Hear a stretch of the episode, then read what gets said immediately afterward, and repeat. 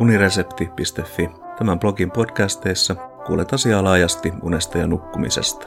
Nimeni on Johannes Kajava. Mielenterveyden häiriöt ja joustavuus nuoruusikäisen nukkumisessa. Nuoruusikäisten nukkumisessa on elementtejä, jotka erottavat sen nukkumisesta toisina ikäkausina – Ikävaiheelle ominainen biologinen kehitys on toisaalta merkittävä tekijä muutosten taustalla, mutta toisaalta se ei sanele, miten ne ilmenevät arjessa. Ihmislajille tyypillinen piirre on joustavuus nukkumisessa. Eräiden mielenterveyden häiriöiden yhteydessä tästä piirteestä vaikuttaisi olevan haittaa. Yleisimmät unen muutokset, kun lapsuudesta siirrytään nuoruusikään, ovat unensaannin myöhentyminen yhdestä kahteen tunnilla Kyky sietää väsymystä paremmin kuin aiemmin ja siten valvoa halutessaan vielä pidempään. Keskeinen syy on melatoniinin erityshuipun myöhentymisessä, mutta lisäksi itsenäistymiseen liittyvät tekijät vaikuttavat. Tällöin puhutaan uniautonomiasta.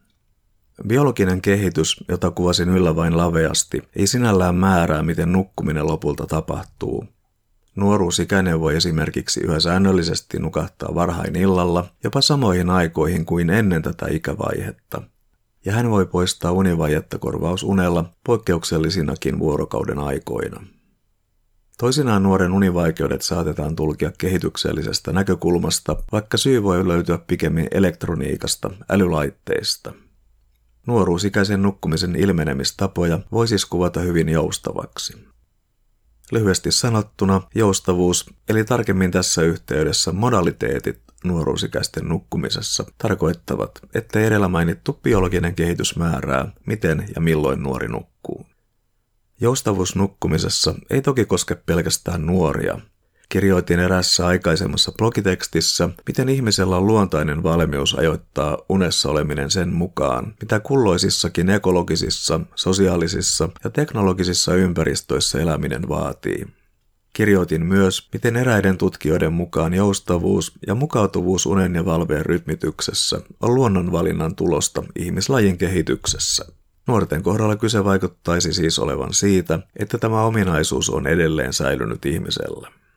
Joustavuudella on merkittävä haittapuoli. Ajattelen nyt erityisesti mielenterveyden häiriöstä kärsiviä nuoruusikäisiä, sillä unessaoloajan yksilöllinen määrittyminen, joka onnistuu vaivattomasti, mahdollistaa eristäytymisen muista ihmisistä. Tämän on todettu pahentavan oireita. Toisaalta mikä tärkeää, samanaikaisesti univelka on mahdollista täysin välttää nukkumalla riittävästi päiväaikaan. Joustavuutta sekin. Joustavuus määrittää ihmislajin nukkumista myönteisenä piirteenä, mutta saattaa mielenterveyden häiriöiden yhteydessä ilmetä kielteisesti. Onkin sanottu, että evoluutiossa aikaisemmin hyödylliset ominaisuudet voivat säilyessään osoittautua myöhemmin haitallisiksi. Mielenterveydellisiä ongelmia koskevien nuoruusikäisten kohdalla kyse näyttäisi olevan valitettavasti tästä. Kiitos kuuntelemisesta, ja mikäli pidit jutusta, linkkaa se unesta ja nukkumisesta kiinnostuneille.